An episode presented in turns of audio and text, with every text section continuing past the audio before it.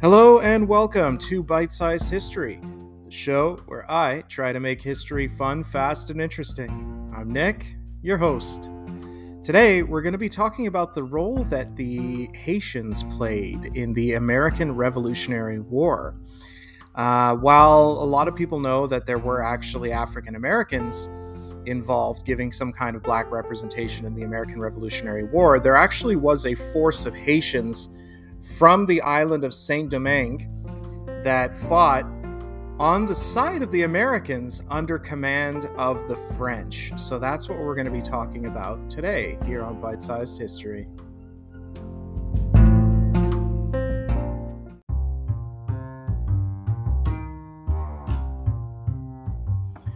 Our story begins with the island of Saint Domingue, uh, which is now called Haiti and Dominican Republic.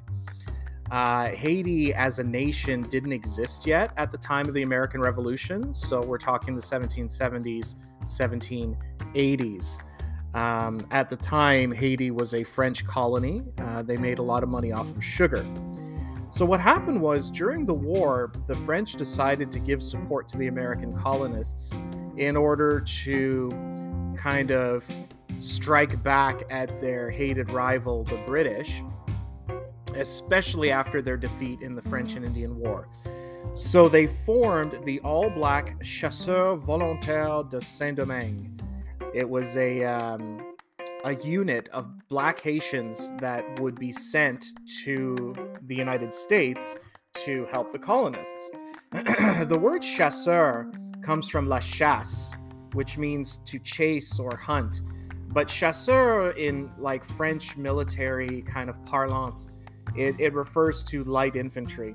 So what they did was there were 545 of these men that took place uh, in the siege of Savannah in 1779. They provided cover for their French allies. Originally, it was uh, all volunteer soldiers, 10 companies of light infantry. And the important thing here is that they were all free men. So they were black, they were free, they were from uh, Haiti. They were enlisted as part of a special expeditionary force, um, part of a larger French contingent that was sent to help the Americans at the siege of Savannah. They were under the command of a French general called Charles Hector, the Comte d'Estaing. Uh, and as I mentioned, they were all black. Now, what's interesting is most of them were formerly enslaved. So they were on both sides, the loyalist and the patriot side, they offered black people freedom in exchange for military service. Um, so that's kind of something that's that's interesting. You can even see this in the movie um, The Patriot, if you've ever seen it. There's a black character in there who's uh, fighting. I think he has to do an enlistment of six months or twelve months or something like that, uh, or maybe it's even longer. It's actually two or three years but um, you know he gains the respect of his fellow soldiers and and stuff like that. So in the early years of the war, there actually were Black American soldiers that fought in the New England militia, um, and they were present at Lexington, Concord, and Bunker Hill. Um, now, when they actually made the Continental Army, um, there was a lot of tension. There was kind of this debate within the United States whether it was wise to arm slaves, uh, and Southern slaveholders were definitely against that.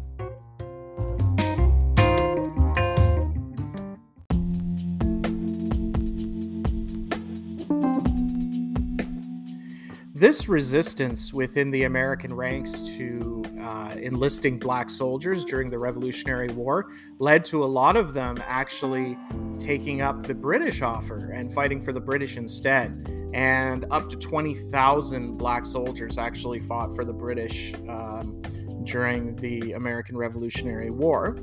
Eventually, there was a shortage of white recruits, and that ended the ban on black soldiers. Southern slaveholders continued to resist the enlistment of their slaves. So it's super interesting that, you know, black people and white people serving side by side uh, in American history is kind of a come and go thing. So it happened in the American Revolution, and then the army uh, wouldn't allow black soldiers for you know almost another hundred years until the Civil War, and then even after the Civil War, I believe it was Wilson in the 1910s or something like that that actually resegregated the armed forces. And then it stayed that way until harry truman uh, in the 40s it could have been even the early 50s desegregated the armed forces again. So it's kind of this push and pull it's this constant struggle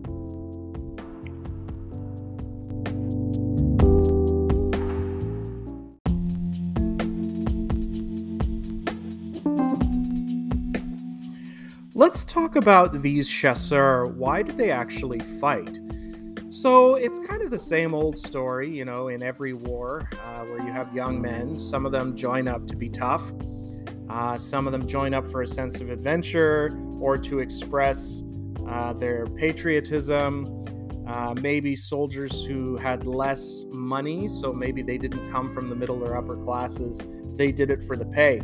This is super interesting. Uh, the French actually paid these chasseurs the same as white soldiers, which is not something that um, could be said in other nations. You know, so I just found that interesting that the French actually paid them the same uh, as the white soldiers. The men who were chasseurs were legally free, uh, but some of them may not have been at the time they were enlisted. Um, Saint Domingue imposed a liberty tax. So, like when you freed an enslaved person, you had to pay a pretty substantial tax. But you could get away from this tax if you did military service. So that's a final reason as to why maybe some of these men actually joined up, is because they wanted to be free. Let's say their master wanted to free them for whatever reason, but you had to pay this hefty tax it was a way to be like, okay, well, join the the chasseur, and then you can uh, you can be free after that.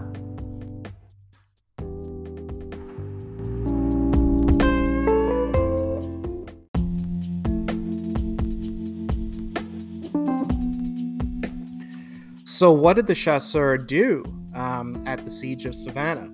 Well, they were about a third of the total French force that sailed to help the Americans besiege Savannah, so the British were holed up in the city. They were the largest military unit to serve in the siege of Savannah, 545 soldiers. The battle was in 1779.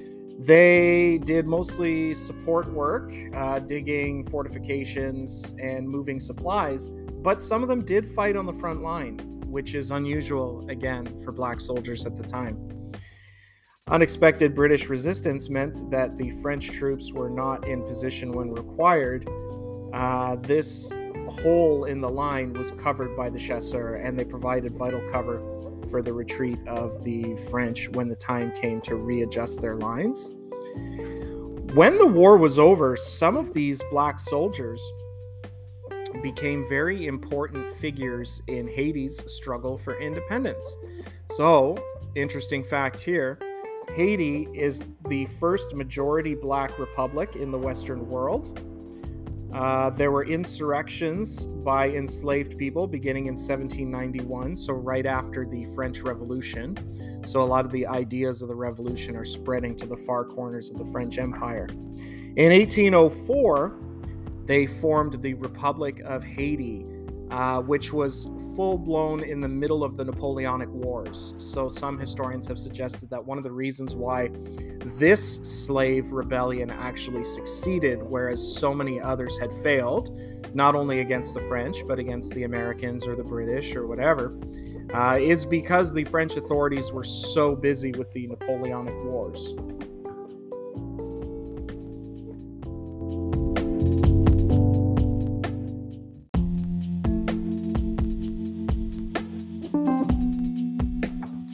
Lastly, let's talk about Savannah's Haitian Monument. This is uh, a monument that you can see in Savannah today. It took uh, people seven years to drum up the support and the money they needed to build this thing. It cost over half a million dollars. It's basically, it depicts six members of the Chasseurs Volontaires, uh, mounted atop a six foot by 16 foot granite pillar.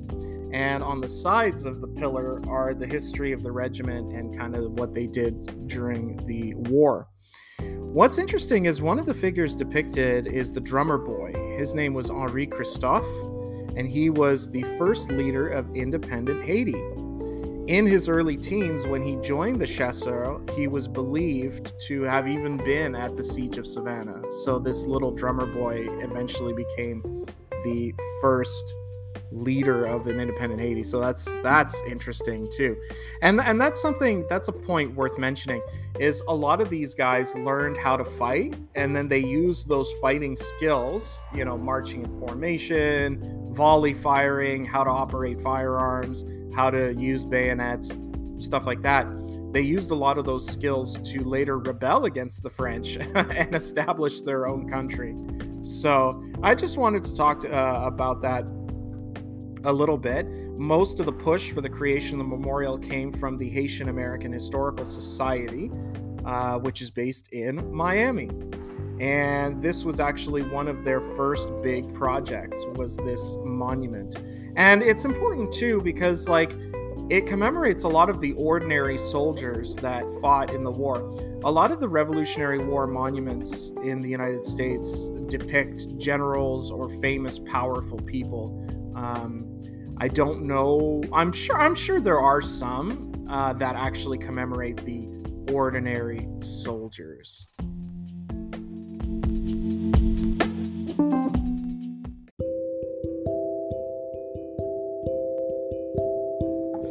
All right. Well, that's going to do it for us here today at Bite Size History. We got a chance to talk about Les Chasseurs Volontaires de Saint-Domingue this uh, all volunteer freemen uh, black military formation that took place uh, that took part in the American Revolutionary War, and it's a, one of the first major points of contact between the histories of Haiti and the United States. So I thought that was interesting. It's a story I wanted to share with you here today on Bite Sized History, the show where I try to make history fun, fast, and interesting. I was Nick, your host. Leave a review on iTunes, leave a review on Spotify, tell your friends, and uh, I hope you enjoyed. Thanks. Goodbye.